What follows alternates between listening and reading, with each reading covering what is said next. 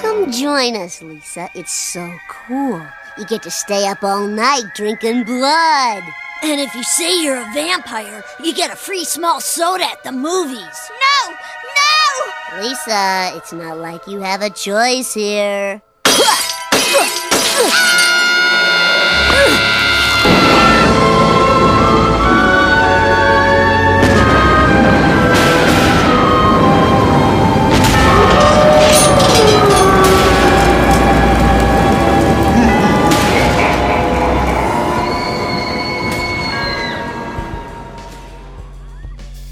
Yo, everybody, and welcome back once again to Simpsons is Greater Than. I'm back with another episode from the vault, another Halloween special from the vault, courtesy of the Straight Chilling Podcast. Last week you heard Treehouse 1 through 4. This week you're going to hear Treehouse 5 through 7. And I trust, now I'm trusting you all be honest with me. Don't lie to me. I know it's Halloween. I know we're all out here pulling tricks, but be honest with me. Did you go listen to 8, 9, and 10 yet on the Straight Chilling feed? Did you? Well, if not, make that your number one priority the moment you are done with this episode because we rank the top 10 treehouses from worst to best, and you got to close out the trifecta. You got to hear the third episode. You got to know how we rank these things. But once again, it's the Halloween season. I know we all got stuff to do, so big shout out to the Straight Chilling crew for letting me steal these episodes. And this one is from 2021. Enjoy. Let's go. All right, let's get into the main event. We're talking about Simpsons Treehouse of Horrors one or not one, five through seven. Bob. We already did one through four. I was about to say. Uh, let's kick it off with the back of the box. What's on the back of the box? yeah. Everybody gang up on Randy because he's not here tonight. um, so yeah, I actually uh, I do have this on the DVD, so I can read from the Whoa, back Bob. Wow. DVD. Oh, Yeah. you barbarian. How retro. Um, so yeah, Treehouse of Horror, uh, number five. Uh, in this annual trilogy of terror, Homer attempts to kill his family in The Shinning. Homer tries to fix a toaster and winds up altering the fabric of time itself in Time and Punishment. And Principal Oh, yeah, Skinner, baby. that is you. You're living that. And uh, Pr- Principal Skinner serves students for lunch in Nightmare Cafeteria. All right. Um, I think we mentioned this last time. Uh, there's not a whole lot to like really spoil because these are like very short comedic segments, so there's not like a big twist at the end, and you're gonna be like, "Oh man, I can't believe it! They spoiled it for me." Um, And, so- and they're usually based on stuff. So I mean, how True. you know, if how can you have something spoiled for you that you probably at least heard of the source material? Mm. Uh, and on some of these, if you haven't, uh, fuck you. Okay. Yeah, I couldn't have put it any better myself. Um, so yeah, just consider yourself warned. We're we're uh, we're talking about these episodes through and through. If for some reason you don't want them spoiled, uh, make sure you slam your eyeballs into them before listening to the rest of the show. Um, so let's get into episode number five. Let's just do it. Wait, should I just do a blanket spoiler warning? Yeah, go for it. Let it rip.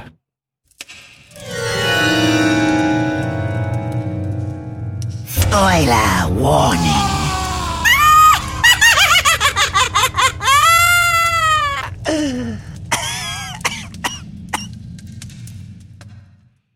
All right, there we go. Just All right. obligated Just since I'm running the bumps this week. Yeah.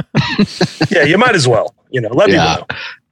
Yeah, so let's let's go ahead and get into this. Uh, n- number five, numero five oh. This aired October thirtieth, nineteen ninety four. Damn, that is a long motherfucking time ago. Uh, the and I love, I love that it came out the air, the the air, the night before Halloween. I think that's really cool because that doesn't happen a lot. yeah, Uh, but this one Mm. landed right before Halloween. That's that's really good timing. hell yeah. That's nice. Uh, the Shinning. Do you guys have anything you want to mention right off the bat regarding the Shinning? Oh, well. I I, I, I Oh, do want to say, like before we even before we even talk about just the segments, uh, one thing that I think is cool about this one is this is one of the David Mirkin seasons, Hmm. and he deliberately placed more graphic violence in this one uh, due to complaints about it. So he like you know they were trying to.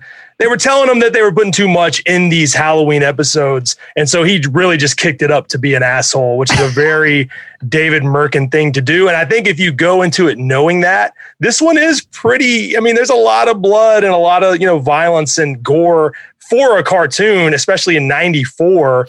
In this episode, he said he wanted more blood and guts than usual. Uh, and it's also the first or the last, I should say, the last one to feature the funny tombstones. You know, last time we talked a lot Mm. about the funny tombstones, and uh, uh, and so I, I think there's a lot. You know, this is sort of a new era for the show moving forward in in this one, and I think this episode is a great. Uh, it's a great indicator of that, especially that that sort of David Mirkin flavor. I like to always bring that up. That's a great thing for you to bring up because one thing that we talked about last year, um, and I'm going to reference the ones we talked about last year because I think they're really relevant, especially kind of as you said, it, it does feel like kind of a new air going into these ones, but they give us a little bit of like an intro. One more time, kind of Marge comes out and does like a warning, and then it cuts out and does this, um, you know, like Bart and Homer over uh, like a a wave of audio or whatever. But last year we got like full wraparound, like anthology pieces that were separate from the three that we got. And this one Right? kind of kicked off, and I was like, oh, we don't have that. I mean, you know, Marge came out. She comes out and does the warning stuff, but then it never cuts back to that. Really, um, there's something Yeah. at the end, but I was I was kind of disappointed by that. Um, and and something we're going to talk about too in the next to six and seven as well, is they don't include those, and that was kind of a bummer for me this year. Um, and not something I I realized. You know, these are kind of exist as pieces in my memories, um, but watching them kind of chronologically, I'm like, oh shit, you know, where are those things that I love so much? Those I love. You know, previously we talked about them like being with the family on Halloween, you know, like trick or treating or going through their candy and stuff like that. And that just, um, along with the tombstones kind of missing from the next two episodes, it, um, it kind of kicked it down a notch. And I was kind of bummed by that. Interesting. I mean, you know, I, I think they started realizing, and, and we'll sort of get into this when we get to one of the other ones, but they sort of started realizing like, hey, we can we can have more time for these stories, more time for these segments if we cut out, you know, these little extra pieces. And I'm sure for Uh-huh. the team too, it's probably something else that they didn't have to worry about. They could really focus on the segments. But I agree with you. There is a lot of charm uh, in those. But I also last year gave a bit of a spoiler and said that my favorite would be in Yeah. the next batch we talk about. So we'll, we'll get into that. We'll get into that. We should probably talk about the shinning. All Yeah, right, let's talk about the shinning. the shinning. Yeah, so they I guess they do need a little extra time. But these stories that they're telling are are a little beefy, especially like spoofing The Shining, which is a long ass book and a long ass movie. Yeah. And they cram Right. a shocking amount of plot into this like 10 minute segment. If if that, it's probably shorter than that. It's actually. not 10 minutes. It's Eight, seven, seven? to eight. Yeah. Yeah. But they they they get a lot of mileage out of this little short. Um it's I love the jokes are so rapid fire in this. This is probably one of my favorite segments of any of the uh of Horrors that I've seen. I love The Shining. Um I love the jokes that they cram in here. They're like they have to keep turning back around to go to the house and make sure the door's locked or whatever. they leave grandpa at the gas station and like Homer just does not flinch whatsoever. he does not want to go get him. What, what about grandpa? Just Lisa. keeps dry. Nobody else gives a shit. well, and, and also, you know, we talk about David Mirkin. It's worth mentioning that he really wanted to do this one because he said uh, that Stanley Kubrick had been a big influence on him in general. Like it made him want to direct, it made him want to get into making things. Uh, so being able to do something like The Shining for The Simpsons. Uh, was like a big thing for David Mirkin. So just another feather in his cap. Another reason David Mirkin is really cool. So uh, I, like, I like to point that out. Nice. Hell yeah. Uh, groundskeeper Willie's character, uh, where he, he's a Scatman Crothers, basically from the movie, and he's got the Scottish ladies like painted up Oh, yeah. hanging above his bed and shit. Classic. Fucking. That shin of yours, hmm so good. I love how they even acknowledge that. Oh, you mean The shiny? You want to get That shit sued? kills me. Uh, the uh, the feeling fine on the the typewriter, fucking classic. Yeah, I mean, they, uh, fucking Moe as of course the bartender is great, Yeah. and then even even the whole like situation when they're like, you know, kill your family, I'll give you a beer, and then later, you know, he's just munching. Um, you know, he gets knocked out on the stairs, and she drags his ass to the freezer, and he's just munching. All the ghouls come in. It's like fucking Frankenstein, the Wolf Man. I mean, That's all of that is a testament to you were talking about how much is crammed into this segment. I mean, every shot is crazy. I mean, the blood, uh, Marge saying, "Oh, maybe what he's typed will be a window into his madness," and then you see this wild, just like pan around her, the walls, the lightning. It is a it is a very impressive looking Yeah. segment. Uh, especially for this time, which I would argue all of these are. Uh, this is when we really start getting into some really prime looking animation for the show. Is is I mean, especially with this one, uh, but there is so much in all of these. But this first segment, I mean, they basically spoof the whole movie in, like we said, seven minutes. Like Yeah. it gets all the keynotes of the main story uh, from the book and from the movie. So it's, it's Yeah. really cool. It's it really does. impressive. Yeah. And even just his the his little spoof of like, here's Johnny or whatever. And dude, the grandpa one kills me every time. I think my my favorite joke of this whole segment is when uh, Marge calls Chief Wiggum over the radio and she's like, "Help! My husband's on a murderous rampage. Over." And he goes, "Oh, thank God, it's over." I was worried for a second. And just turns the radio off. Yeah, I was off. getting worried for a second.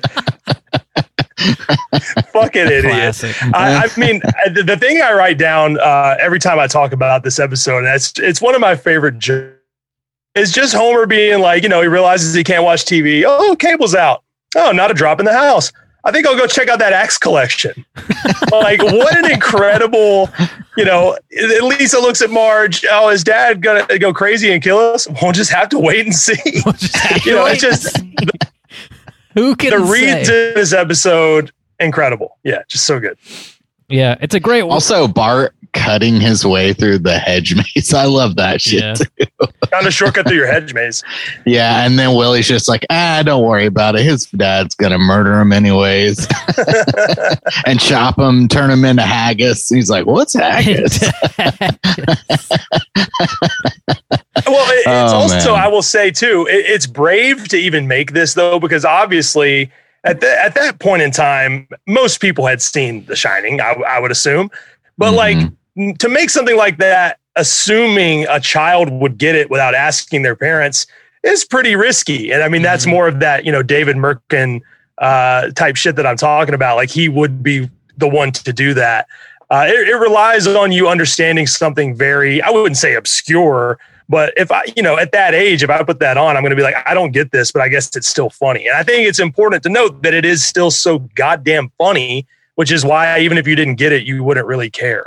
I So actually, that's- I I, saw this cartoon before I saw The Shining for sure. I was going to say the same thing. i sure said I it many too. times last year. Is like this introduced a lot of us into horror. Like I didn't know what The Shining was when I was you know six years old, and you're yeah I saw I saw this too. And then when I finally did see The Shining, it kind of like put some stuff into context. Probably honestly, I feel like I was probably more prepared to see it. Yeah, that's a, that's a Um, great point.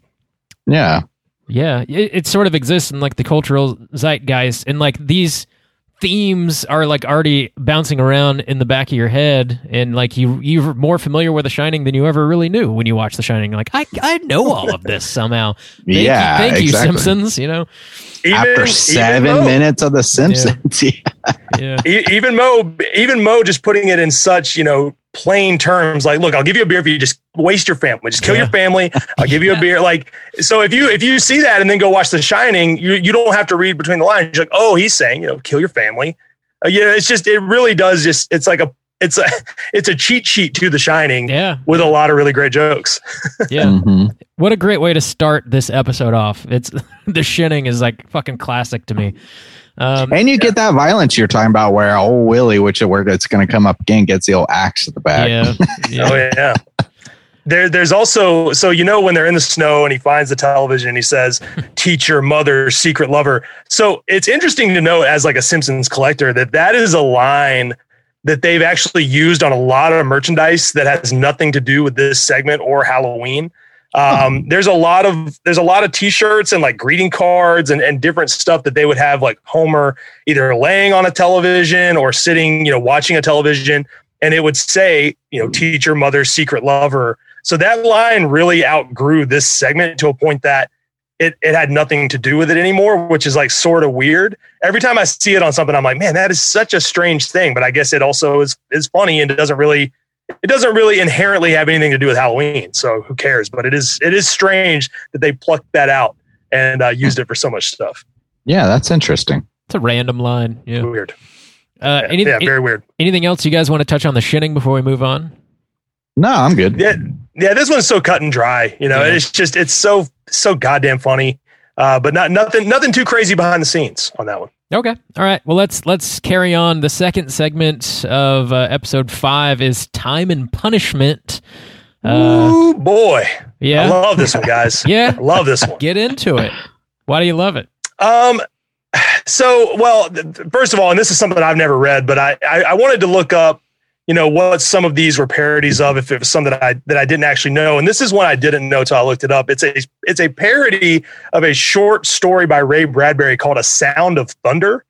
Uh, I don't know if either one of you have ever read that. It seems No. like a pretty obscure thing to Wow. make a segment out of. I know this was an idea that Matt Groening himself pitched, not maybe not the parody, but the idea of Homer time traveling with a toaster was something that he pitched. But I, I just think that this one is like it's such a bizarre premise. It gives you a lot of interesting character models. You see a lot of weird stuff. You get a lot of alternate reality views of The Simpsons, which is something throughout the entire run. I always love seeing future episodes, weird Halloween spins where they have, you know, they look different. So it, it just sort of starts a trend that I would argue in some form is sort of a part of the show moving forward. Just this very strange alternate universe sort of feeling uh, in some of these Halloween episodes. And I mean, you know, even the way it starts off, Homer getting his hand stuck in the toaster is fucking incredible. That those screams from Dan Castellaneta are just, I mean, you can hear, you know, I say this a lot about him, but you can like hear the room. You can like hear the mic. You can hear the air in the room while he's yelling because he's just giving it. No one is giving it like Dan. Um, it's just a perfect segment. Also, just full of jokes. Yeah, that I mean, just starting off is even with the toaster, and then she's he's it's still stuck in there, and Lisa has to like point it out. it's, It's stuck in there again. toaster. I love that that shit kills me. Grand Grandpa's like little bit of advice that he gave to Homer on his wedding night was to not step on anything if he ever goes back in time. Like, what a random thing to say. Th- this has to be i'm telling you it has to be one of the funniest segments of any treehouse and, and that joke is one that i that i wrote down. Just the the line about dinosaurs and zoos followed immediately followed immediately by advice on your wedding night that it somehow involves time travel uh, you can just tell that the writers had a lot of fun writing this sort of nonsensical Mm. bullshit for a treehouse like they really get to do stuff they can never do otherwise and it's perfect this is a perfect example of that Yeah, absolutely. Yeah, so I, the first one he encounters his alternate reality is old Flanders. that shit kills me. The the what the hell are you smiling at line? Like as one like we talked about jokes that just stick in your mind forever. That is one. Like what the hell are you smiling at? It's like where the hooks are forcing them to smile.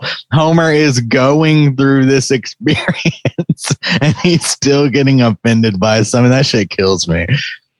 The- yeah when they when they pull up to the spot it says where the elite meet to have their spirits broken the Reneducation Center. Like, fucking hilarious. He's the unquestioned master and lord of the world, Ned Flanders. what a title. let the hooks do their work. And then you get some darkness with the lobotomies, like where Yeah. everybody's just kind of like bringing this and like, oh, come get a lobotomy with this. Like, ooh, that shit's like you don't really know what's going on as a kid, but watching as an adult, I'm like, oh man, that's dark. really dark. And I mean, Yeah. Homer running from the dogs with the, you know, these wieners will give me the energy I need. Like, it's just, this is, you know, and, and I could say this about a lot of, of Halloween episodes or just The Simpsons in general. Uh, you know, I did a Halloween episode earlier in the month uh, that I recommend everyone check out where I talk about some tree houses sort of like all throughout uh, different eras.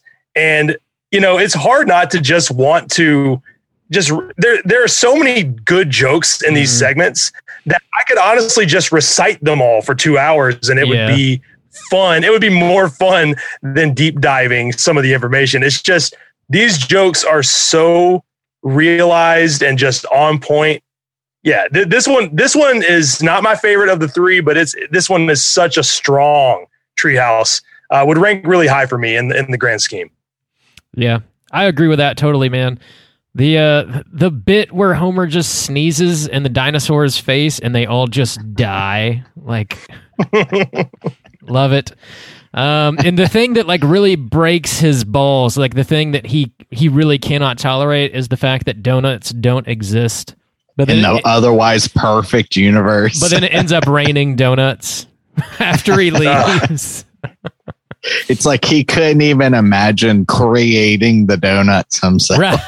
they have to exist. Yo, that's something I never even thought about. Yeah, just Yeah. go create the donuts, Homer. But also, I, I love that one of his selling points is you know not only is the house really nice, his family is is obviously well off and happy, and they love him. But he, he the fact that he ends with luxury sedan, like that's one of the selling points to him, uh, is so good. Uh, and I want to mention too, there there is a deleted scene from this, and this is something I also didn't know until uh, digging into this a little bit. But there was supposed to be one one of the alternate realities uh, was going to be one where the the family had a teenage son named Roy, and people that watch a lot of Simpsons, they actually ended up using that joke in in one form or another. Uh, in the Itchy and Scratchy and Poochie show, there's a there's a character named Roy. He's not their son. He's just sort of like a you know a, a, family friend or a lodger, if you will, uh, named Roy. But that's where this idea started. They had to cut that scene, so they're like, that would be funny to make a character named Roy. Uh, so they ended up using that down the line. I, I, I think that's weird because I would love to see what that scene uh, would have looked like prior in the treehouse. yeah. I also kind of like there. I think it's when everything goes perfect. It's kind of like this subtle undertone that the worse he actually makes it in the past, the better his life turned out. Because I think that's when he sneezed and Mhm. killed everything. and so then his reaction next time is to be like, "Well, fuck it," and just like just fucking goes ham on Rage, yeah. everything. Yeah. Yeah, good shit. It's And so good, man. he finally uh he finally says, "Ah, it's close enough." When he returns and his his family just has like lizard tongues. he can he can live with it. Um any, Yeah, any could you could you guys live with that? If you if if you went into the future, you come back, all your friends have lizard tongues, but everything else is fine. Are you deal- are you just gonna chill? You cool with that? Hmm. I probably would have stopped I don't know. uh, at the donuts falling from the sky segment. That that would have been good for me. It depends on the. It seems like a very subtle thing, like oh, this is how people eat, Mhm. but you don't know how that changes like the world. Like, do you are there devices that you now have to use your tongue to operate? Like, is it? you Yeah, I don't know. You don't know what what the world's going to be like out there. You got to get like a, That's a a, good point. But a tongue surgery to elongate your shit so you can exist in the world, you know? Yeah, now Well, you're. You are now inept at uh, oral sex compared to everybody else in the world. that that is true. That is something I didn't even consider. I'm sure they I don't have some really dope live with prosthetics, Yeah. but Can't live but you would that. have donuts. Come on, you would have donuts though. I can't on. accept that fate. Uh, I'm going anything, back. anything else you guys want to touch on in this segment before we move on? Oh, No, it's let me just- check. it's- it's yeah, I don't think so. Alrighty. Oh, Kang and Kodos. This is where we get their appearance. oh yeah, Um, good point. Good that's- point. Uh, because yeah, we mentioned Kang and Kodos just kind of showing up in all the treehouse. Uh, this is where they show up in this one, where their heads change when he's like flipping through all kind of alternate Oh, yeah. quiet, quiet you. What, what I will say, uh, th- this is a rare instance. well, I wouldn't say rare, and, and, and especially not in this episode. Uh, the, talking about these episodes today, but this is one where the middle segment to me is the best one. Uh, which I, which is, you know, as we talked about last time, not always the case. Usually not the case. Um, and this one, I believe, you know, I love the shinning, but I think this is the funniest one. I think it is my favorite of the three. Okay. All right. You're Um, right, though. Yeah, we did point that out last year that usually the second one is normally the weakest. Yeah. Or I don't know. It seems Yes. like they try to sandwich, Sandwich it it. to area. Yeah. Well, Yeah. what's funny is this year, uh, anyone that didn't watch the most recent one, I want to encourage you. The, in the second one, they're like, look, every damn year, two good stories and a bad one in the middle. I'm getting sick of this. That's so they actually really make a they make a really great joke about that. Wow. Nailed it. Yeah. Cool. Uh, let's let's carry on. We're talking about the the third segment here in episode five, Nightmare Cafeteria. Um, I fucking love this one. This one kills me. This is one of the random like bits from The Simpsons that I'll reference in like daily life, like Uterbrotten. Um, I don't know why that just like sticks out in my head for some reason. Um, I don't. I love how like extremely dark this one is too. Like the, the Skinner and the teachers are like salivating over eating these kids. It's like, really Literally eating twisted. children. It's so twisted. and not even just like to get by like at by the end Krabappel is just like so fucking pudgy Yeah. just from eating all of these kids and nobody does anything i love like the exchange with marge where she's like hey i can fight all your battles for you you're eight and ten you need to go tell them uh, don't eat me Don't eat. Mi- Miss Krabappel, she literally tells them, she tells them to go eat a stick of butter for homework. Right. I mean, come on. It's- eh, they, they are addicted to eating these kids. Uh, this one, it, I, I didn't know this either. The plot, it's not really a parody of anything, but the plot bears reference to Soylent Green, uh, which is a movie I've, I've never seen. Uh, but that Okay. is sort of like the, in, the the the influence was from that. And this is also the first credit on the show for David X. Cohen, uh, who would go on to write some classic episodes, and he would also create a little show called Futurama. Never heard of it. Never heard of it. Mm, Yeah, he'd go on to do some cool stuff apparently. nice Very cool. Um, isn't there a little Dude, Uter the- in all of us? Dude, I was just about to mention that. Like, okay, so last time I mentioned that for me, the one who always kind of shined a lot was Burns in these Treehouse of Horrors. Mm. And we don't really, he's a little bit in the shinning. Um, but what makes up for it in this is Skinner in this episode. And that segment where he's joking, you know, like maybe we ate him and he's in our stomachs right now, like kills me every time. That's an amazing, like Skinner moment. And even him explaining about Jimbo um, to the other teachers, he carries this one for me. Um, Yeah. It kind of makes up for that lack of Mr. Burns for sure. Yeah, Skinner is is great, and he's. Yeah, I mean that that scene you're talking about, just the escalation of him just not knowing when to shut up is so fucking funny. Uh, you know, you have him telling Bart, you know, I think I'll start uh, with with what you always mention and and eat your shorts. You know, like it, so much good self reference in this. It's it's awesome. Yeah, I love that he's just cracking himself up too. It's just him escalating himself. that shit kills me. In his little outfit too, just looking fantastic. Oh yeah. Yeah, I love that they gotta like match the theme with the kids and everything. They're really they're really getting into it. I mean, that's that's pretty cool. You know, he's got the free range children. Yeah. Uh, Dude, the Uh, sloppy Jimbo. they don't even try to hide that shit. I love it. And you know, Willie gets killed with an axe in every segment, which is something else. You know, we sort of we sort of hinted at that, but I think that's such a funny gag that Willie is going to save the day in all three, and um, he gets killed. Tw- he gets killed in every single one by a different person. So just just so good. Also, recently saw an animation cell online of the scene where Maggie is standing on his back with an axe in his back. So uh, any animation cell collectors try to track that one down before it gets too expensive. Try to get it. Oh, yeah, that was in the second one. Yeah, he he Yeah. shows up and he's like, Homer, I'm gonna help you or whatever. You gotta listen to me. And then Maggie axes him in the back. And then who gets him? Skinner gets him in the back in the third one. Yeah, they, and they brought back James Earl Jones for that one little line for Maggie. I forgot That's to mention that. right. Nice. Yeah. Perfect. Truly, this is a disturbing universe. They got him to just come say that one thing, uh, which is great. That's great. Yeah, because he hadn't been back since the first one, right? Yeah, the little, first little Treehouse call, of Horror. call back to first Treehouse. Love that. That's perfect. Hell yeah. Um, anything else you guys want to touch on for Nightmare Cafeteria?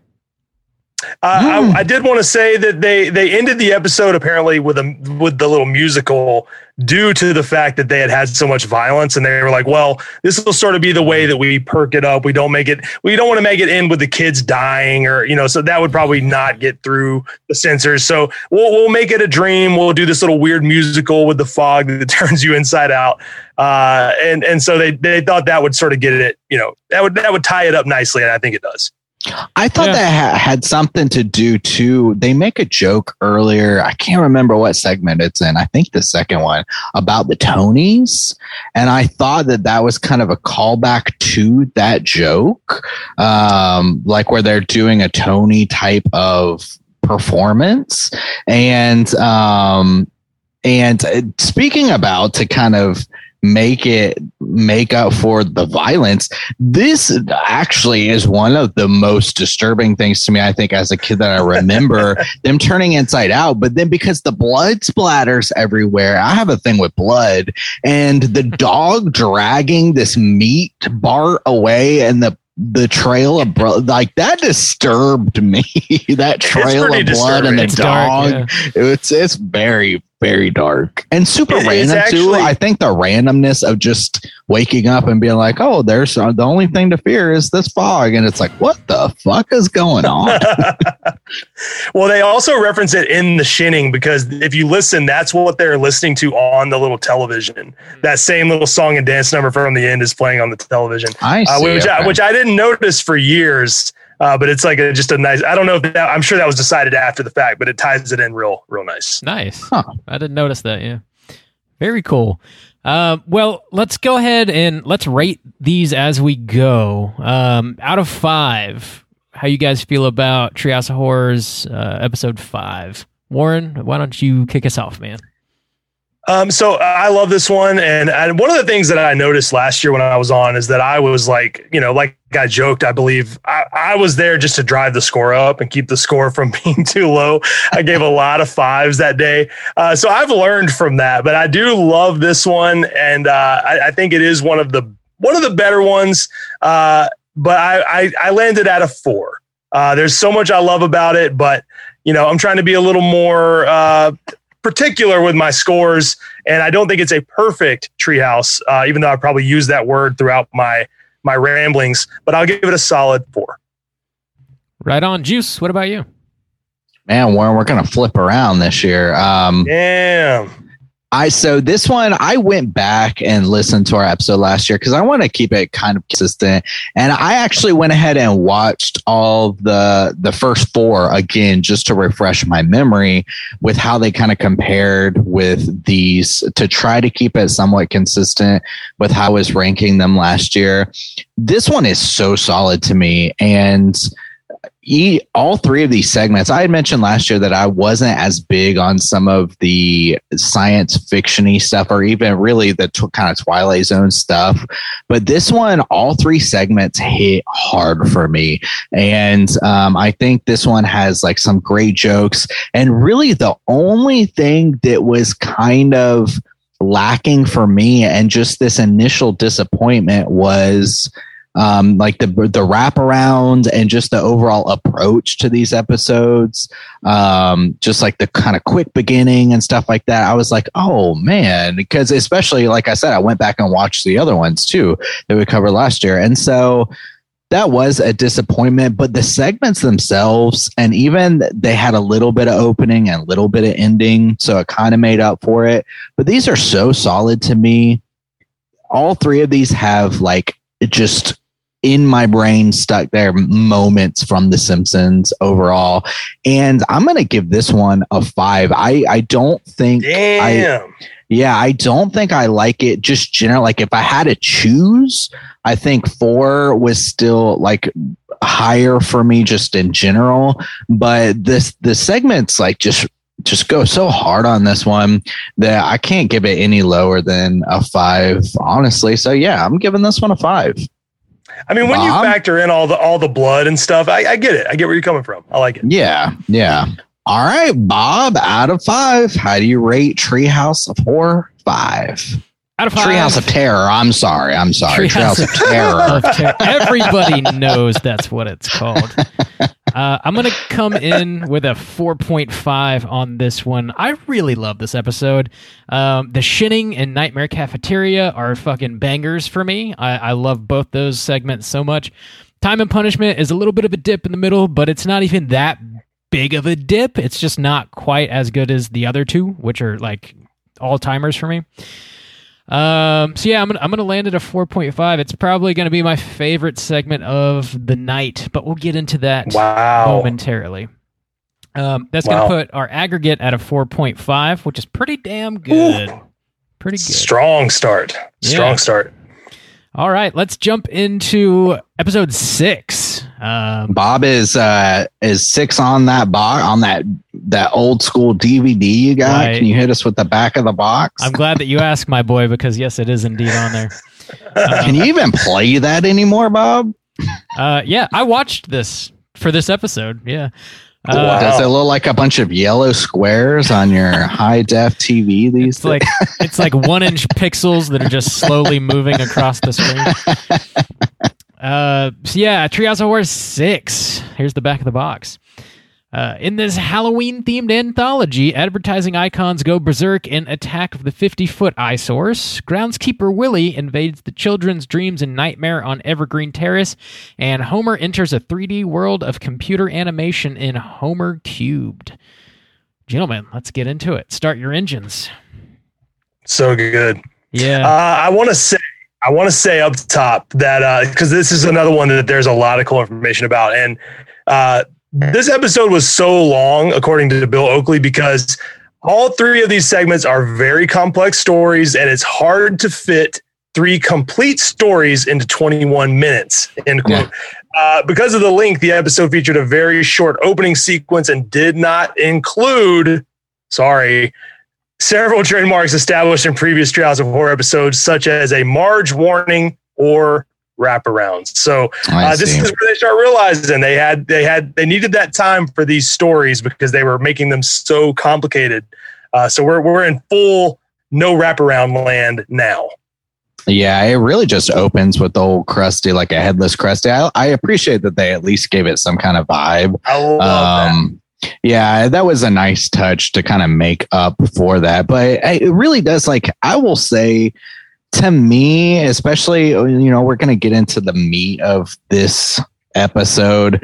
But to me, I, the time spent on these episodes for the lack of wraparound and lack of like warning and setup and tombstones and stuff.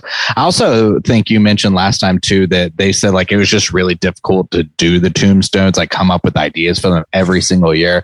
But um, I don't think it necessarily benefits it. Like it's it's kind of one of those situations where I'm like looking at some of the old ones and I'm like, ah, I mean, is it really helping here? Not in my opinion, but we'll get into that. Yeah, I think I think I dig these stories pretty good. It, the uh, the last one I think is like technically really neat. I remember watching that uh, in real time and thinking, "Wow, that's really cool." I think the story takes sort of a backseat to that one, but like Attack of the Fifty Foot Eyesores, I think they come out swinging. The jokes are like fucking rapid fire on this one, man. The freaking the Pep Boys when they come to life and they got their big ass heads and they're like carrying them around like wheelbarrows or whatever. That shit just fucking kills me. I I, I was a big fan of Attack of the Fifty Foot Eyesores personally. Um, Yeah. how, how'd that land for you guys? Uh, It's great. I mean, it's not really it's not really a direct parody of anything either, which is cool. The the name is a parody. It's it's like uh, sort of a bite on the film Attack of the Fifty Foot Woman, Mm. which I also have not seen. But the actual like what happens in the episode isn't really not really based on anything. Uh, but it is funny because it's written by John Swartzwelder, one of uh, the best writers uh, for the longest time had the most amount of scripts. I think he still does. Uh, who worked as an advertiser. He was in a, worked at an advertising agency prior to being a, a comedy writer. So uh, I'm sure he sort of just dipped into that and thought it would be funny to do a horror plot based off that. But I do think this one is very, very funny. Um, it's it's a very weird story. It's like you know the, the family seems like they know they're in on. They seem like they know they're in an episode. Like some of their dialogue feels very like unreal. Um, but it's it's it's great. I think it's a, it's a really fun one visually for sure. There was yeah, there's a couple jokes in here that are memorable, specifically Bart on the devil's shoulder telling Yeah. him to wreck the school and then going to the other side and saying like, yeah, do it, do it or whatever. Like there's no like good conscience or whatever. I liked that. I liked that the devil's like considering it too, like, hmm, yeah, good point or whatever. That's just pretty good. Overall, I guess when I watched this, um, I remember as a kid, but this time I guess I was kind of associating like in the realm of horror. Like these are these are like horror specific episodes and we've seen a lot of classic stuff and even we're going to talk about you know nightmare on elm, elm street next but i guess like with this one i guess i was trying to associate it with like a kaiju type of situation like a giant monster kind of flick um, and in that in that realm it's kind of nice that they brought something in like that because they haven't really in the past and it's kind of it's a cool nod but it does lack some of the overall general spooky vibes which yeah, is what I'm kind of like in these for. Um, and so that's a little bit of a disappointment too, especially when you come out and it's headless crusting. It's like, okay, that's a classic horror tale. And even now, you know, when we talk about Godzilla films and stuff, it's like, yes, it's it's and giant monster films. They're in the horror realm. They're kind of like their own uh, subgenre over here, but they don't have those like spooky vibes. Mhm. Um, the horror is something completely different. Um, and so this episode, I feel like if it didn't have Evergreen Terrace in the middle, it would be seriously lacking at all in those kinds of vibes that are so prevalent in like episode four, Treehouse Four, where it's just like all soaked in spookiness. Um, whereas this one, like, almost has none except for the second segment. So, Yeah, that's a good point. I, I wouldn't have even thought about that really, which is it, it's really true. I, I I don't know. It's like I, I think I guess they kind of put all their eggs in one basket with the with the Nightmare on Elm Street parody. Uh, But I mean, you know, it is you know it's dark and it's stormy. So I mean, I guess there's a little bit of that. But I think if you showed it to someone who had never seen it, they wouldn't be like, oh yeah, this is a Halloween episode. It's just it's just strange, and I think that becomes a theme moving forward in a lot of these, uh, where they do become less about, you know, scary and Halloween, and more about just strange and odd and something you would watch around Halloween more so than being horror or scary. You know, you see them do more sci-fi and things uh, ongoing. So that is an interesting point. It's something I haven't even thought about, but I like that.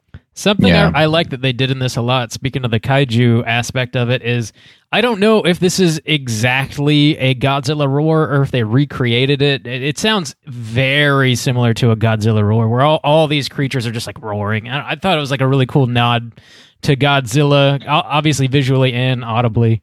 Um, was I think they'd have to because it was either Corey or Chris who was on one of our Godzilla Yeah. episodes talking about how much they charge for Godzilla shit and how it's all piecemeal. Like you can't just buy Godzilla, you have to buy it piece by piece.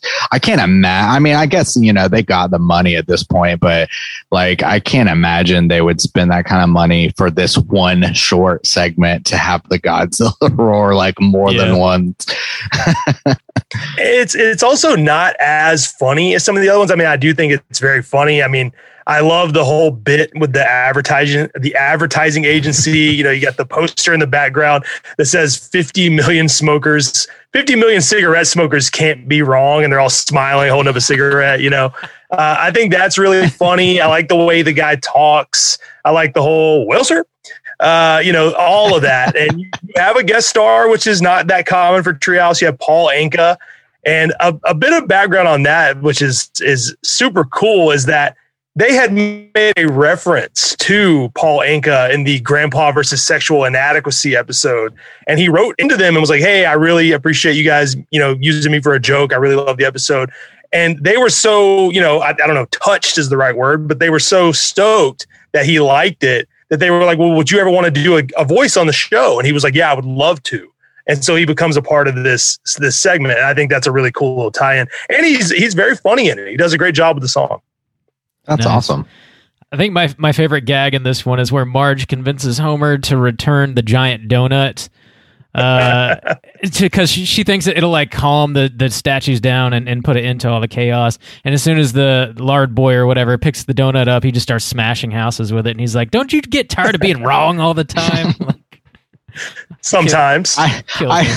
I think my favorite or the one that always sticks out to me is like one of those kind of moments that you almost quote in life is when she's like, Homer, where did you get that or whatever? And he's like, Get what? And she's like, The giant donut. And he goes, I acquired it legally. You can be sure of that. You can be sure of that. super good. That's a good Yeah, they- one. They they they also I will say it's worth mentioning. I don't know if either one of you have ever played the Simpsons game uh, on Which one? PlayStation 2. The the one that's literally just called the Simpsons game. It was like one of the last ones, like 2007, I think it came out. Uh, they used this whole segment as an as a level. There's a level where you literally are fighting this giant lard lad and, and like little Krusty dolls and all these different you know some of the characters from this uh, and it's the same kind of setting you know there's like you know it's stormy it's gross and you're running around trying to stop this giant lard lad uh, who is actually way more powerful than this one he's like shooting lasers and, and other shit Nice. but uh, they so they they brought this into the game which is it's a very fun level one of the hardest also Badass. Uh, anything else you guys want to touch on this segment before we move on? Well, i'm good I'm good. Good. Let's keep rolling. Uh, segment two is Nightmare on Evergreen Terrace. Um, obviously, a play on uh, Elm Street here. Uh, Bart has this really terrifying nightmare of groundskeeper Willie, and uh, Willie's just like terrorizing all the all the kids in the school, and we see him like catch fire and like how he becomes uh, this like evil version, this like Freddy Krueger esque ca- character. Um, I don't know how did, how did this uh, this parody sit with you guys? You think they honored the Elm Street story well enough? I think I- this one is the funniest. Yeah. Uh, and I, I do I do think they do a pretty good job. Not nearly on the level uh, that they did with the Shinning though. Yeah, Um, I, th- I think it's far. It's it's not as uh, there's not as much love in the parody uh, as there is with the Shinning. Uh, but I do think of the three, this is the funniest. I do like it a lot. Yeah, this one I I think it's the best too, and it um this one has a ton of classic Simpson moments in it for in it for me. Again, it's another example of a horror that I couldn't see as a kid, and The Simpsons introduced me to with Freddy Krueger. But the moment there's a cut, like the whole flashback scene of showing the origin of Willie is fucking hilarious, Yeah. beat for beat, dude. The the don't touch Willie, the lousy smarch weather, the um the whole dude, the the whole like yay or nay on just like doorknob repair, twelve dollars, nay, and then fire, Fire extinguisher. This is a free this- service prepared It's by the free. fire. Nay. Nay. Yeah. It's dude that I mean, this is probably like uh maybe a two minute segment within this short, this flashback, and every beat of it is hilarious. Even the point of like, I'm gonna get your kids, or he's like, Oh, what with your skeleton powers? Like it's just so hilarious, jam packed in this tiny moment. And like I said before, it's got the gray spooky vibes, especially the ending kind of showdown mm-hmm. the sky in the background has got this, you know, green black color and it's got gray spooky vibes and walking around like the desolate playground and stuff. I I really enjoy this one. Yeah, I, I think it was David X. Cohen. You know, we mentioned him earlier. I think he said that in his opinion, this was like one of the scariest uh, treehouse segments, which I, I don't know if that's how it strikes me, but I guess it could be argued because, you know, Uh, people die in it. Willie, the the whole scene with him as a skeleton, as funny as it is, it is pretty like you know it's pretty weird. He's literally dying in front of us. Uh, but I agree with you. I think that, that whole every beat of that segment. Now this is a a free service provided by the fire department. Nay, like just the the timing on that is incredible. Even even right at the beginning, you know, you have this like Tex Avery style parody, uh, which is really like jarring and sort of weird to see that sort of animation Mm, on the yeah. Simpsons. And then Bart wakes up, and as you hear Homer, Bart, is that you? Yes. Take out the garbage. Like he just doesn't give a shit that his son woke up, you know, screaming. So, uh, so many good jokes in this one, and but, but I guess it is a little on the scary side for for a treehouse. There's one moment that kind of stuck out to me where I was like, "Oh shit, that's um, pretty fucked up." Is when Martin one dies in the class where he's getting you know choked by Willie, which has another great. I love his little pun of "You've mastered a dead tongue, but can you handle a live one?" I, that one kind of struck me pretty funny.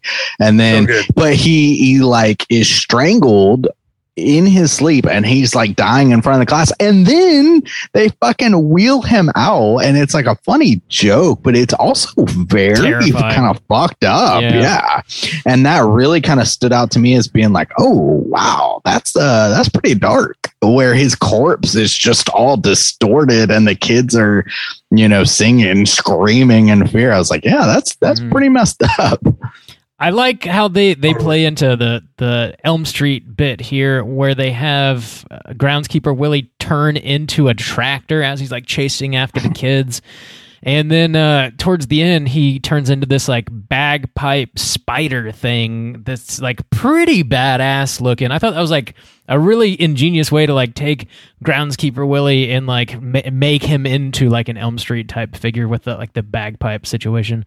That always really stuck out to me. It's smart, man. Just good writing. Um, yeah, what you got?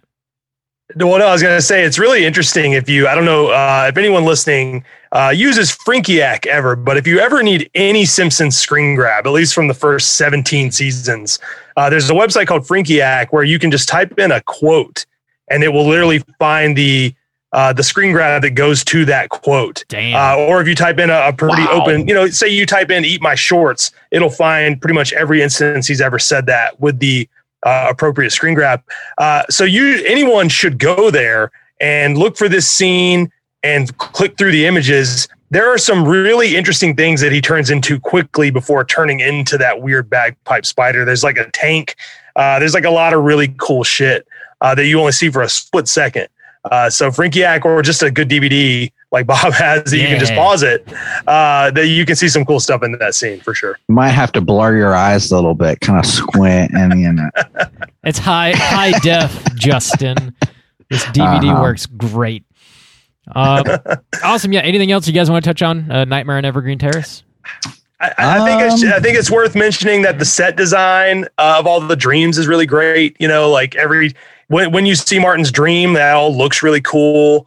Uh, th- th- that's like a that's probably an underrated part of this for me. But other than that, nah.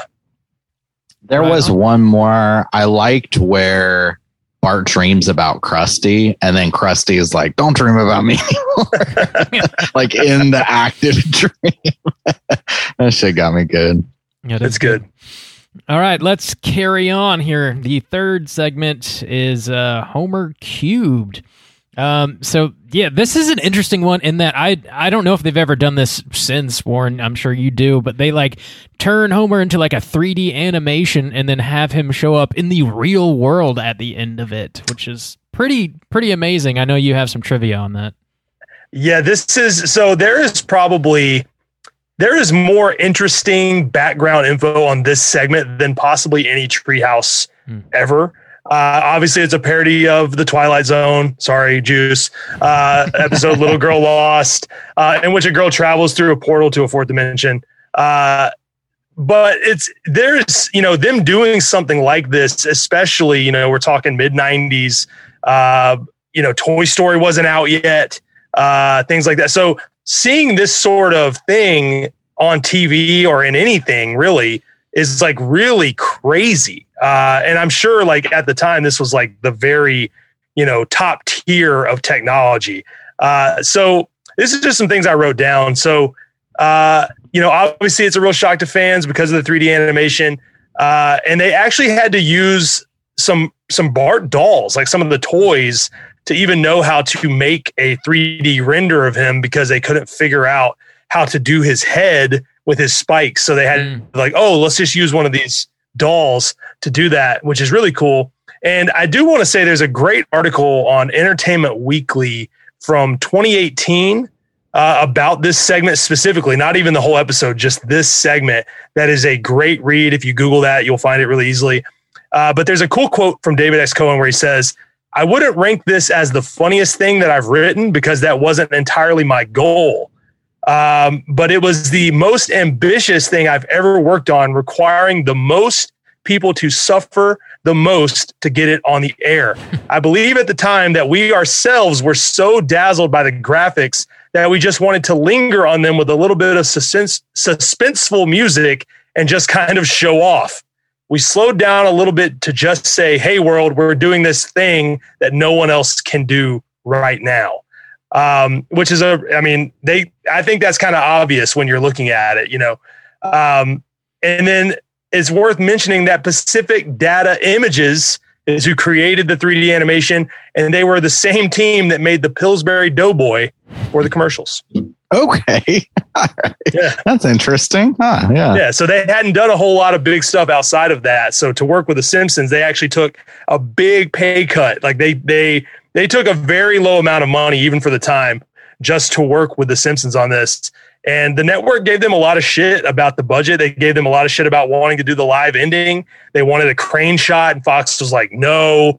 But they finally got him to let him nah. do this crane shot. And David Mirkin was so frustrated. He's like, to this day, that crane shot bothers me because I, I think it could have been better, but they were so on us about, you know, doing it a certain way and getting it done uh, and saving money. So uh, they, they, they took a lot of shit to make this segment. And I think uh, it's, it's just a cool little piece of history uh, to dig into that. So everyone should go look at that article. It's great. That is cool. Yeah. This one like is memorable to me, but not as a treehouse of horror. Until I came back to it this year, I if you had asked me I'd be like, oh yeah, I remember that episode. But I don't think it would have stuck out to me as a treehouse one. The ending is super memorable. Of course, Homer walking around in the world, real world and being disturbed by it, and everyone yeah. seeing him as he is and being like, "What the fuck?" Like that always stuck in my mind as a kid, and even just the 3D thing, you know, him disintegrating into a black hole, um, and him walking around this world was all super memorable.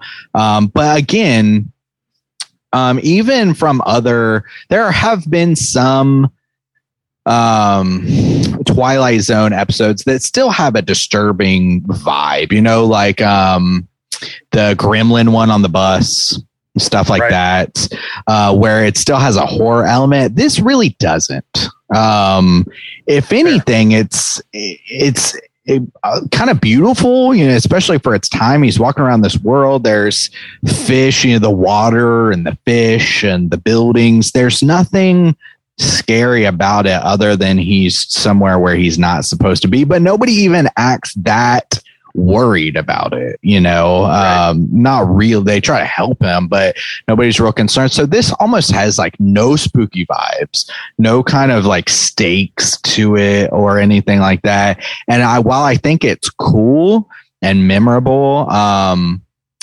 it's not great for a Halloween episode to me. No, that's a good point. I, I I think it's interesting knowing that they had like some budget struggles with Fox when they were making this. Because there's like a, a bit of a meta aspect towards the end here where Homer says, you know, I feel like I'm wasting a fortune just standing here. And like they're just like really commenting on how that is factual.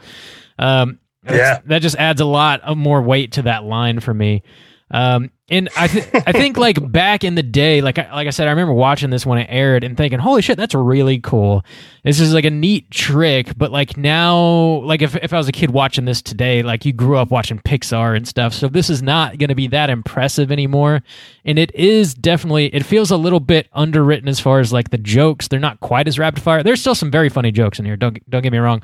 It's not quite as rapid fire as some of the other ones. So it feels like watching this with fresh eyes or modernize it. This episode ends like kind of on a down note, uh, especially coming off a Nightmare on Evergreen Terrace, where that's just like banging on all cylinders. Um, it doesn't end very strong, but it's got a healthy dose of nostalgia for me personally. Having seen it as a kid and knowing more of the history on Sure. it now, it's it's pretty cool. Um, yeah, you, you, you yeah. got something? every, everyone's gonna everyone's gonna remember you know like watching it for the first time. I'm sure you know like you're saying anyone that saw it as a kid like there's no way they weren't talking about it for weeks at school. Uh you know especially in a world like i said before toy story before like you know before this kind of thing was common. Like you know i say the pillsbury doughboy but that's one little guy on a screen you know like this is a, a, a crazy thing uh, for the time um, but you know, and there's also it's worth mentioning. I, I wasn't even going to pretend I was going to try to read all these, but there is a whole list of background jokes that the company put in when they were making that segment. There's little things in the background, like I think a tea kettle, which was like one of the first things ever 3D rendered, is back there. All this cool stuff, math equations that mean funny jokes. Uh, so I, I think it's one of the one of those situations where at the time it was so unique and special that it got away. Uh, it, it was okay that it wasn't like crazy funny or crazy scary or even really, you know, served a purpose outside of you know. It's like David Cohen said they were look they were like they were amazed by it. yeah. Uh, so Yeah. I think it sort of gets away with a lot uh, because of that. But I still have fond memories of it. But I think my score will will show how I how I feel compared to the other ones. Gotcha. Yeah, I will just to give us a few props real quick. It's not like it's not packed full of jokes, especially coming off Evergreen um, Terrace or whatever, but uh, or Nightmare on Evergreen Terrace. But there were a couple ones that got me pretty good. Um, the when he draws a square and Chief Wiggum's like, "Whoa, slow down, Egghead." Yeah. He's like, that shit killing. Also, Grandpa coming in like, I need four stout men to work the bellows. like, what? He's just ready to go with this diver suit. Um, and then also um, the professor. Uh, God, what's his name? Bonsworth. Frink, Frink. Yeah, yeah, okay, yeah. He's like, this should be, you know, completely obvious to anyone with, uh, you know, whatever rocket science degree. I mean, that shit was funny or a degree in uh, metaphysical, whatever. I mean, that shit killed me. That joke. Um, so there were some, there were some good ones in here, but yeah, it's not like back to back because you do spend a lot of time where Homer's just like discovering this world, and again, it's about that kind of spectacle for that. Yeah, definitely. Yeah. Selma saying it's like he just disappeared into fat air got me pretty good. Oh, Oh So yeah, we didn't even talk about the opening of them all trying to hide from them, and his Yeah. solution is to hide behind the bookcase. Yeah, I'm a big fan of the exchange where the kids are in the closet and and uh, he says, "Well, we're calling it now," and Homer goes, "You are?" Like he just like gives up on the closet. Like that's all really funny. I mean, the- you know, to to say, I, I- I think we're all saying the same thing in the sense that this one has one scary segment sandwiched between two stranger ones that are a little more. They're more interesting than they are scary or even like wall to wall jokes. And so, as good as this treehouse is, uh, when you compare it directly to the one before it, and spoiler, the one after it, it is weaker. So that's just how it goes. Yeah. Anything else you guys want to touch on before we rate this thing? Let's rate it. All right. Mm. Let's do it. Out of five. Juice, why don't you kick us off this time? How you feel about Treehouse of Horrors episode six? Um, this one is gonna rank lower for me, and I'm trying to decide exactly how low it's gonna go because it's I don't know, it's difficult. Uh, For me personally, some of this is gonna come in. I want the spookiness. So for me, kind of peak treehouse for me, even when I was saying like, you know, five was a five star. Even comparing that though, I still prefer four going back where it's about vampires, zombies, and stuff like that. Um, that's what I want from my treehouse. I want to see The Simpsons at Halloween. I want to see them like carving jack lanterns or stuff like that. So, a, a couple things is the like again. No wrap around, no real kind of intro. I do appreciate the little bit of Krusty that we get, and this ending is memorable. Um, but to me it just doesn't compare to the vibes of the old school ones it just doesn't um it's it's also a little unfortunate to me. It's like it really kind of carries this. Evergreen Terror, Nightmare on Evergreen Terrace is great and almost is like one of those kind of like classic, you know, treehouse tales, but it feels almost wasted in a way because it's paired with these two things to me that just do not scream horror or Halloween or treehouse vibes. And that's kind of unfortunate um, for me. I'm almost like, man, if this was paired with something else, you know, I almost like want to mix and match. Like, oh, if this one went over here, it'd be a, a five star episode or whatever. Um, but you can't do that. So this one's tough. Um, I'm trying to think.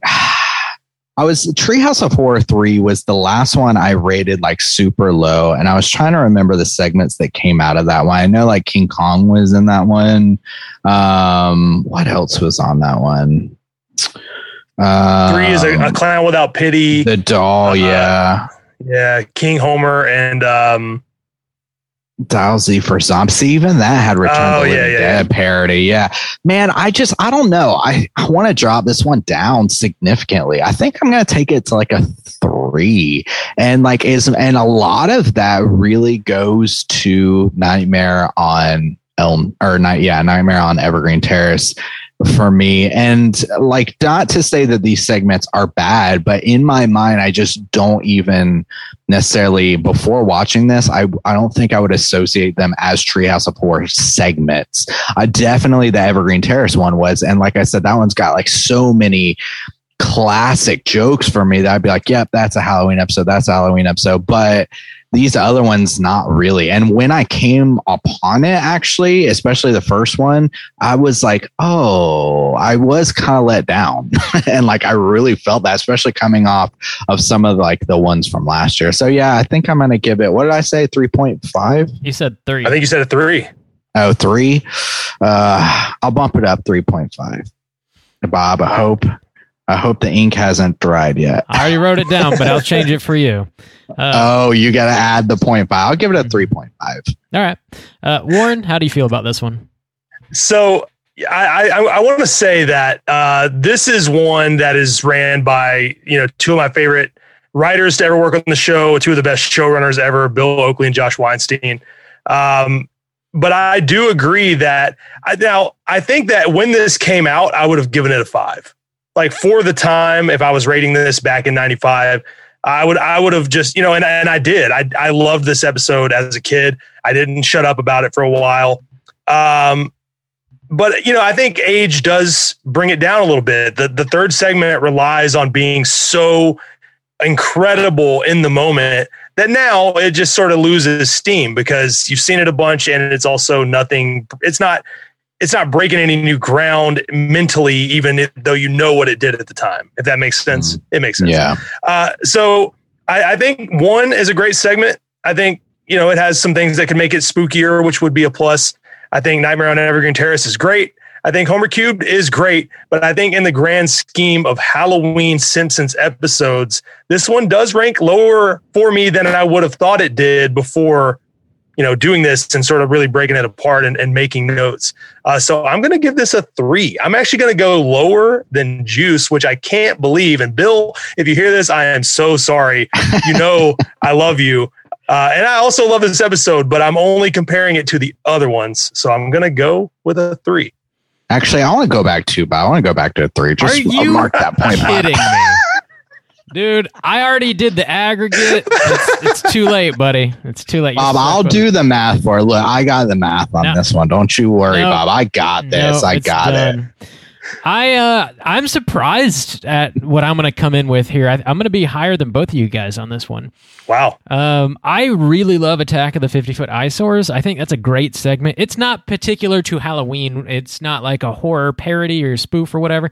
So it definitely kind of has a knock against it for that. But I love the jokes in this one.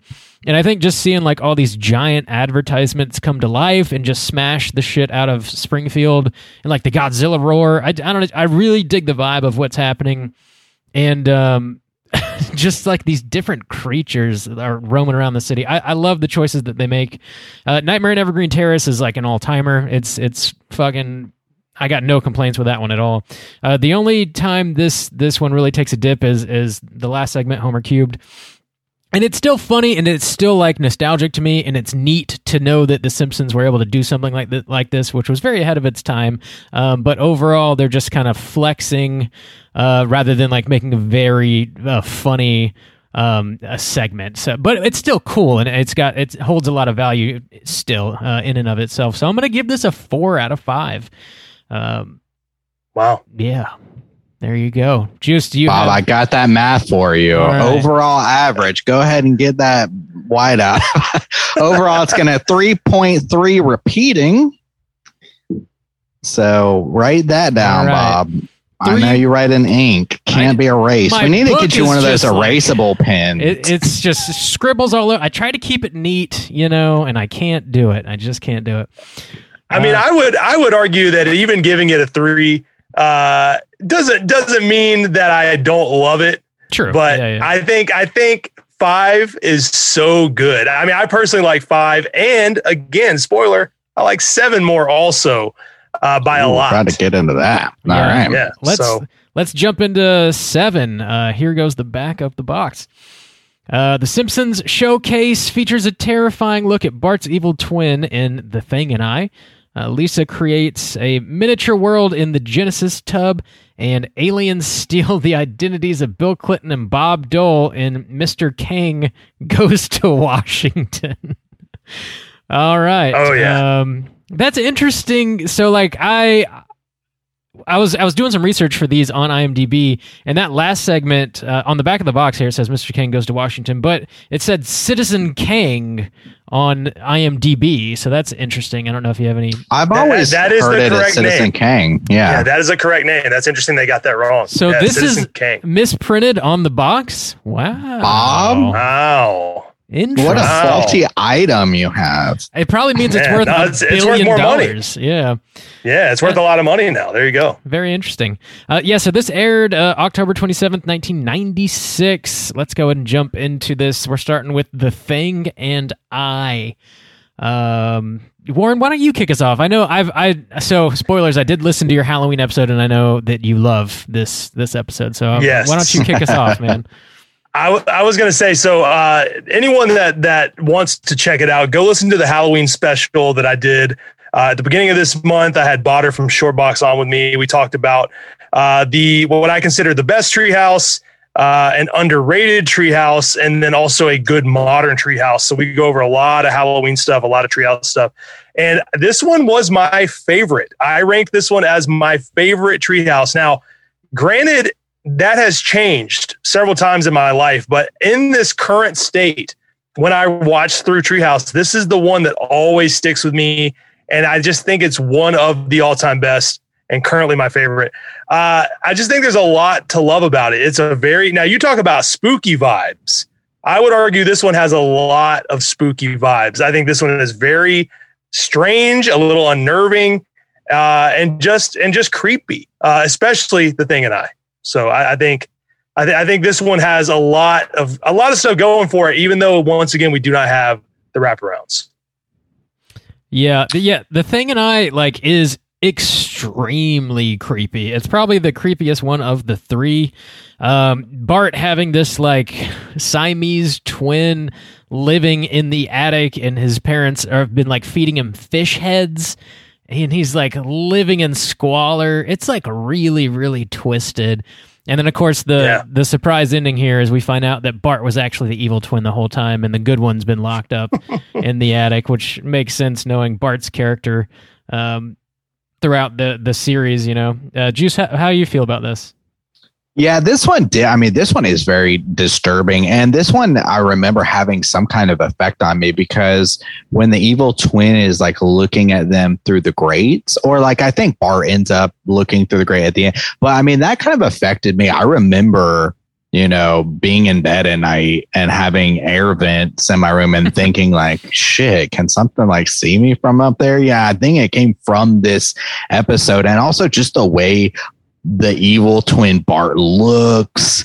And, you know, this is a lovable character that you spend a lot of time with, play video games, have dolls and stuff. And it's just, he looks so disturbing. And also, from a psychological standpoint, I remember the idea that the parents would just, because he was like deformed or whatever, would lock him away and feed him mm-hmm. fish heads. Like, I remember that having an effect on me. Like that was disturbing to me.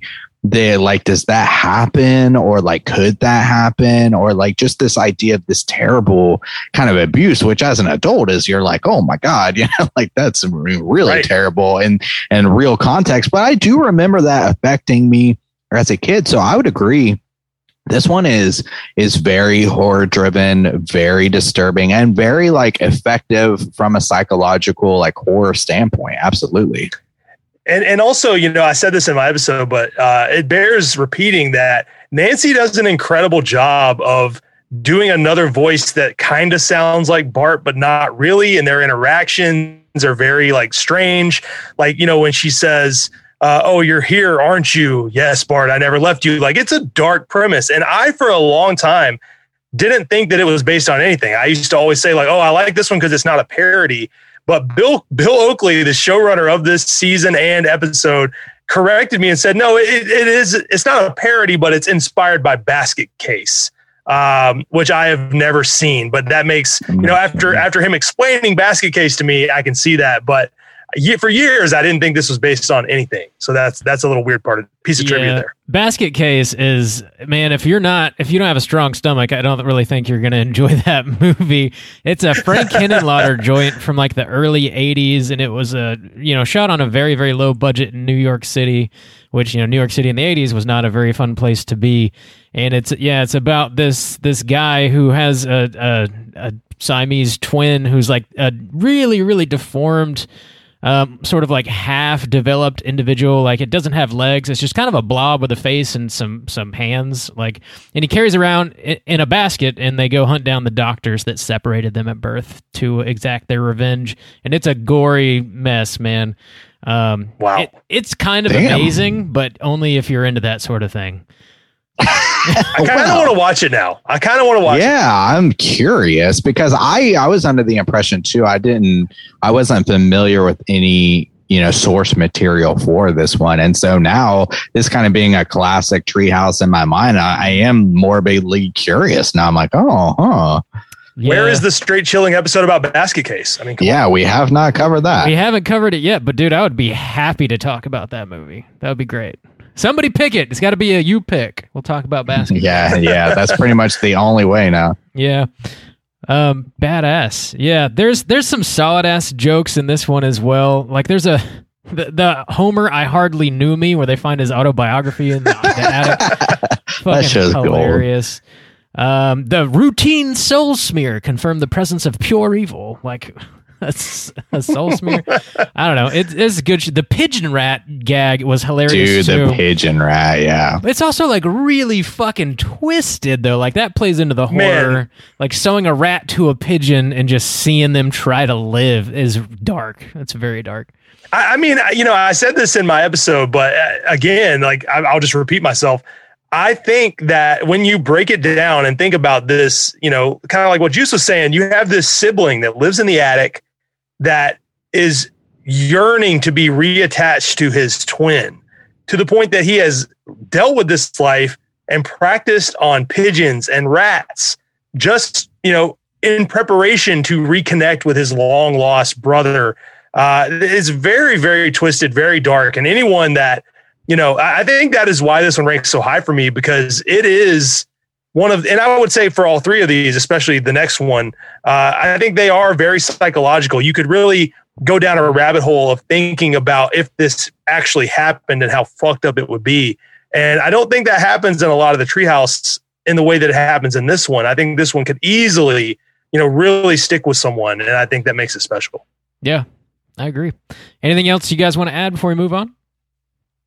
I guess like the twist at the end too. I mean, kind of mentioned of just like Bart having to switch places. Like they're not Yeah. even gonna write, you know, right? If I It's like no, now you attic. go in the attic after you. And I think that disturbed me a lot too. It's like he's lived this regular life and now he is banished to the attic or whatever. That's fucked Yeah, just up. let them let them both live together. I mean, I do I do love Hugo eating his napkin. Uh, I love Dr. Hibbert.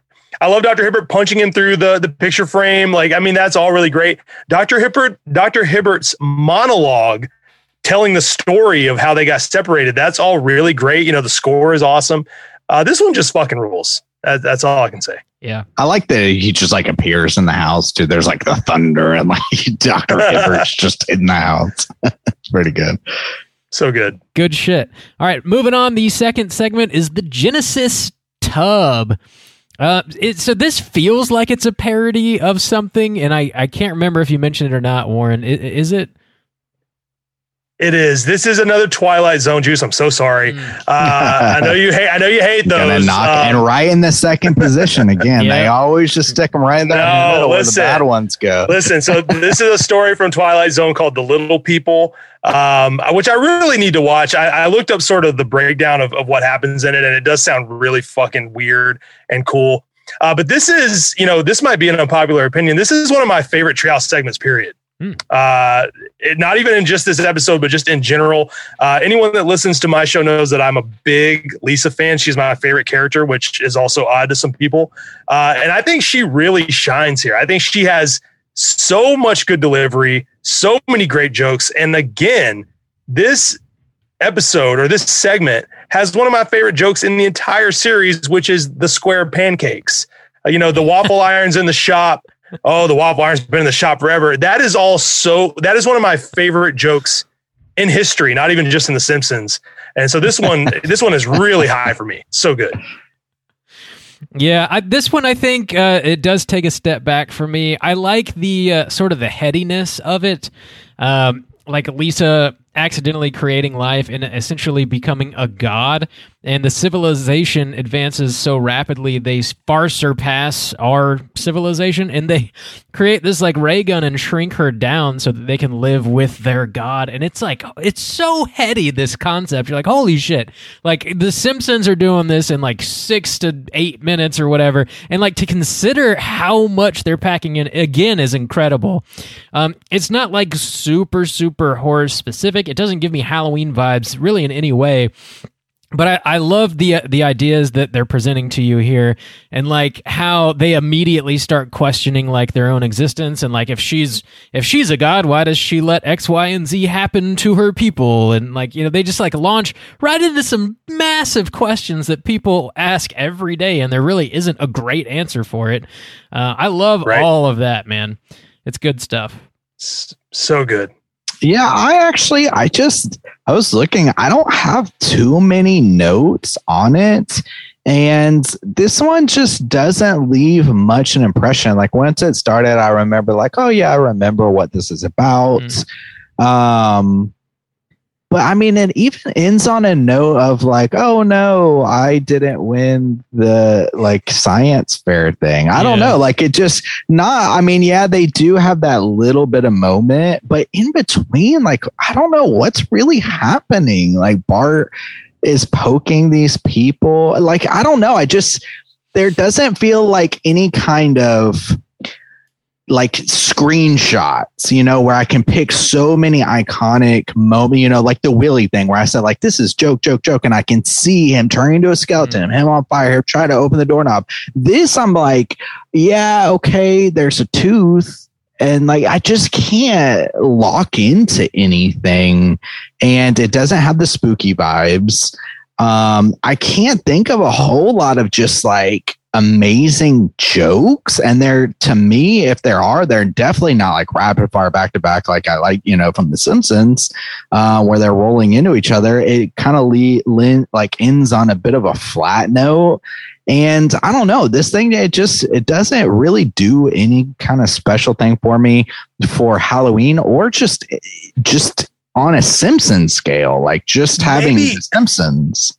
Maybe I'm just weird, but to me, I, the, what, what really disturbs me, like outside of just like you know scary horror, uh, I, I like this this uncertainty, like you know this question of like you know if you really think about what if we are just in a dish inside of a dish inside of a dish, this like weird existential question of like you know what if this is what life is? Like what if we're all just some someone's science experiment you know? Yeah. uh, and I agree, it's not very funny. Again, may I direct you to the square pancakes joke, which I which I would argue is a perfect fucking joke.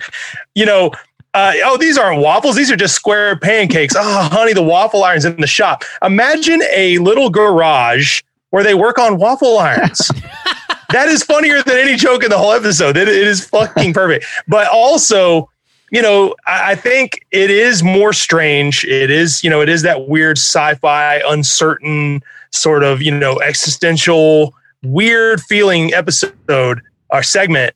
Uh, and to me, that really scratches an itch. I get, I like things that make me, you know, kind of like what Bob said, is very heady. I like things that make me ponder weird, uncomfortable uh, possibilities in that way, weird multiverse almost uh, type scenarios. So that really does it for me. I guess that's not spooky, but I would watch that. Uh, if, if you know during Halloween time, if there was a movie that presented that, uh, I would I would probably watch it. Yeah, Hmm. I love the uh, the debigulator. It's like what they call the ray gun, and then she's like, "Well, can you can you make me big again?" And they're like, "No, that would require some sort of rebigulator," and that concept is just hilarious. Like that that joke really really got me. Um, yeah, it's it's not like scattershot funny like some of the other ones, but I overall dig it. I, th- I think it's it's it's a solid in what it's it's like if you sit and ponder it, it truly is horrific, but it's not like blood and guts horrific in that way. Right. Um, but yeah, I dig it. Anything else you guys want to mention on the Genesis tub before we move on? Um, I will just say one more joke that I think is is perfect is when she says, you know, give me some shoes, and one random guy goes, "You probably want socks too." Oh yeah, I'll get some socks. like I think that's a really great Yeah. joke. Just like that afterthought of a joke, really good. Uh, anyone that wants to tell me that Genesis Tub is not great, um, I will just not listen. So Juice, I'm sorry, I, I forgot everything you said. Uh oh. It wasn't much because I don't have many notes on this one. It's that forgettable. All right, let's move on to the last segment here of episode seven, Citizen Kang. I fucking love Kang and Kodos. Like I said last time we were doing this, they're my favorite characters. Anytime they're on the screen, I don't know what it is about them. I just I fucking love when they're on screen, and I love that they so good. they they like take over actual like presidential candidates bodies in this episode i like which seems like kind of a strange choice but i fucking love what they do with it um i don't know how, how does this how does this one land for you guys oh shit! Real quick, since we're talking about Kang and Kodos, I mentioned in episode five where they popped up with their heads. Did they show up in episode six? We didn't mention them. mm, now that i recall They they they are in it for a second. What Uh, are they doing? oh my god! See, this is gonna make me look like a bad fan. They they make some joke. Oh no, they turn in. Um. Oh wait, fuck. They're definitely in there. I'll do some look this up. research. I'll No, look. I will look go this. I will look this up live they on the podcast. are they I in the I know just they like- make a joke with them. they're in the Since ice we Force landed back on Kang and think. Kodos, I forgot about. the 50 foot eyesore i think i think they're in there maybe I believe you are correct. If you guys want to, if you guys want to talk Okay. about Citizen Kang, I will find this right now. All right. Um, yeah, the, they they take over like uh, Bob Dole and Bill Clinton's bodies, and they they go on. They have like these debates, and um, they they like bio duplicate these people's bodies somehow or another, um, and they uh, I don't know, man. They they just like completely take the, the piss out of like the uh, election and like it was happening in real time and I, I know you were you probably have more information on this Warren as well but like as this aired it was like a couple days before election day uh which is like Right. kind of a ballsy thing to do i feel like i mean back in the day anyway i feel like south park does crazy crazy shit all the time and but like for you know 1996 or whatever i feel like this is sort of uh, another thing that's kind of ahead of its time where the simpsons are commenting in real time on like an actual presidential election i don't know it seems seems Yeah. like a bold choice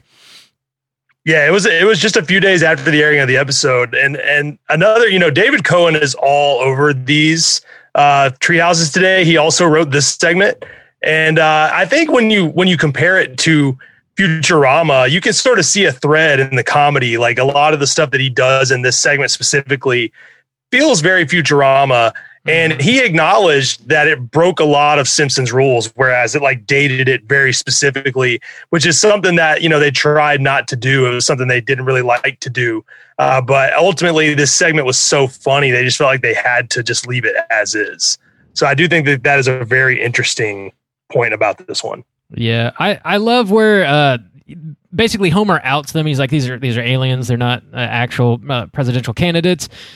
And they're like, well, Right. you know, you got to vote for one of us anyways. It's a two party system. And somebody's like, well, you know, I believe I'll vote for a third party. And they just go, go ahead, throw your vote away. Vote away. Fucking people say that all the time today still. To- yeah, it's super relevant 20 years so, later. So just just to interrupt, uh, you see Kang and Kodos in.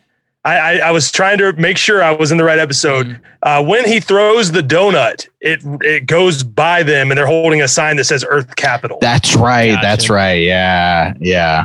You're right. They're hitchhiking. had, had- yep. had to, Thank had you. to confirm. There we go. Ooh. All right, Uh, we, We just got didn't it. mention it. I had to get that in there. Yep. We got it. I'm glad you did. There's there's another like really heavy joke they make uh, where they're doing their they're in the middle of their debate and uh, I think Bob Dole goes you know abortions for all and people boo. And he goes no abortions and then people boo and then he goes abortions for some and miniature American flags for others and everybody cheers. And everybody cheers. it's like that's a fucking heavy joke man. Like that that kind of thing upsets a lot of people and the fact they went there For in sure. 1996 again I think is like a very bold choice for them to make um i don't even know like could like south park talk about abortion today? I don't know if comedy central would be like yeah that's totally chill go ahead and do it. I couldn't say i couldn't Right. say one way or the other. Um but yeah i think they're Yeah, taking it- like a lot of swings and a lot of chances in this episode. I think it works out for me anyway. Even though it's not like super super halloween heavy again it's not leaning into the horror necessarily but i think i just really like that they're they're taking some major swings on this one Well, I like what you said, Bob, when you said it's not it's it's horrific, but it's not horror in reference Yeah. to the Genesis tub. I think that's sort of true here too. It's when they start realizing that they can play with these premises that are more disturbing than scary. Uh, which I would argue, you know, you you associate horror and sp- and stuff like that with being spooky, uh, but in reality, like horror is its own thing. So I would argue, like you know, to be spooky, you just have to be uncomfortable. And I think Genesis Tub and Citizen Kang are both very unnerving and very uncomfortable scenarios. Um, and you know, Citizen Kang though is it really is more funny than disturbing. Uh, so I, I guess an argument could also be made there. But I think it's I think it's a great way, especially being about Kang and Kodos. Uh, by this point, they're so established as being associated with Halloween. It really does. I mean, it feels extra treehousey to me because they're such a focus of it. See, I guess, do they ever show up outside of Treehouse? you see them I, I feel like there's like one joke or like one Okay. like one or two instances where you might uh I even think like they did a Halloween episode a few years ago that was not a treehouse. They did they did also did a treehouse, but they did this one before, and they even make a joke in it where they're like, "Oh no, that's next week." You know, the three stories, people love it. We still do it, and I want to say even in that, like at the end, you see them for a second because it's like they're like, "Oh, are we early?" Like, "Oh, sorry, it's next week." So I think they use them for jokes on occasion uh, that Okay. are outside of Halloween because because they do exist technically. Um, but I don't think I, I can't think of a single like episode that that is about them outside of Treehouse. No. Because this one again going back so we have now two years in a row and this one is heavy on it with two segments where if it weren't like yeah it's about Kang and Kodos but to me this almost could be a simpsons episode you know you have episodes about Mhm. things like you know the monorail or something where people are yeah you know debating and and arguing about things like real life kind of situations in a way where they're parodying it and that's what it feels like to me. And so now I have two years worth of Treehouse where I think the problem for me, it's not necessarily even about like what is horror, but these are Halloween specific episodes. And so I like science fiction horror, you know, like we watch all the time. But when Halloween rolls around, like from mid September to, you know, Halloween, when Halloween ends, I'm not watching Alien. You know, I'm not watching those are the, you know, I save those for another time because Halloween to me is for these kind of autumn vibes, these kind of spooky vibes, the monsters and stuff like that. So uh, while I do appreciate the sci-fi stuff and I appreciate these segments, it's I almost sit back and wish like, man, I wish there was a time where they just had a Twilight Zone parody and then they had a Halloween episode, you know, because I want the vampires, I want the zombies, I want the spooky air, I want the the crazy tombstones and and the autumn leaves and the crazy trees. Like I want that vibe. And so it's not even necessarily about like what is horror and what is like existentially terrifying. It's like I want a Halloween episode almost. And now That's two fair. years in a row, it's so sci-fi heavy. This one's political, and it's political from a certain time where, it, yeah, it's still relevant today. But like Bill Clinton and Bob Dole, it's like, man, I want a timeless classic. I, I want a Dracula. You know, I want something like that. And so I, I was like disappointed with these. Like for this year, especially because last year we covered four. So I was thinking to myself, you know, like, oh, if this year, if, if the first year we had done one, two, three, and this year we had done four, five, six, and it would have been a banger because four and five are like pinnacle for me. But with five being, you know, the only kind of high one on these other ones being so sci-fi heavy, where two of the three segments are not like spook are not Halloween centric. I'm like I was really disappointed this year, honestly. Interesting. Taking the air I mean, out of the see, room. You do here. see two presidents die at least. Two yeah. presidents die. I mean, you know. Yeah. Well, and that's why I feel bad because it's got classic again Simpsons. You know, don't blame me. I voted for Kodos. And like these things about, I mean, it's got great jokes too. Uh, I love the we have reached the limits of rectal probing or whatever. That shit cracked me up. Like it's got amazing jokes. Um, but you know, it's not Ned Flanders is the devil. It's not, you know, Mr. Burns is Dracula. You know, it's not those things. And so while they're good, they're not Halloween to me. Fair. I guess it all just depends on what you what you're looking for out of these. It doesn't necessarily bother me. Actually, I, f- I fucking love Citizen Kang. That's probably my favorite segment of of uh, episode seven here. Um, I don't know why it just it fucking kills me. Um, I it's know. great. Yeah, it just depends on what you're looking for. Uh, do you guys have anything else to add before we rate this episode? No, I mean, I I think you know this one. Uh, I, think if you don't, you know, if you are soured by the by the, I wouldn't say it's political commentary, but if somehow you are soured by like, you know, just the political aspect of it, I can see people not, some people not liking this one, and in you know, conjunction with it also not being very scary. But uh, I, am with you, Bob. I think this one's like really great. It ranks very high for me uh, because I love Kang and Kodos so much, and they are like, you know, not scary, but they are cre- they are Halloween characters to me mm-hmm. just by association. So it it does work for me for sure. Right on. All right, let's go ahead and rate this thing out of five.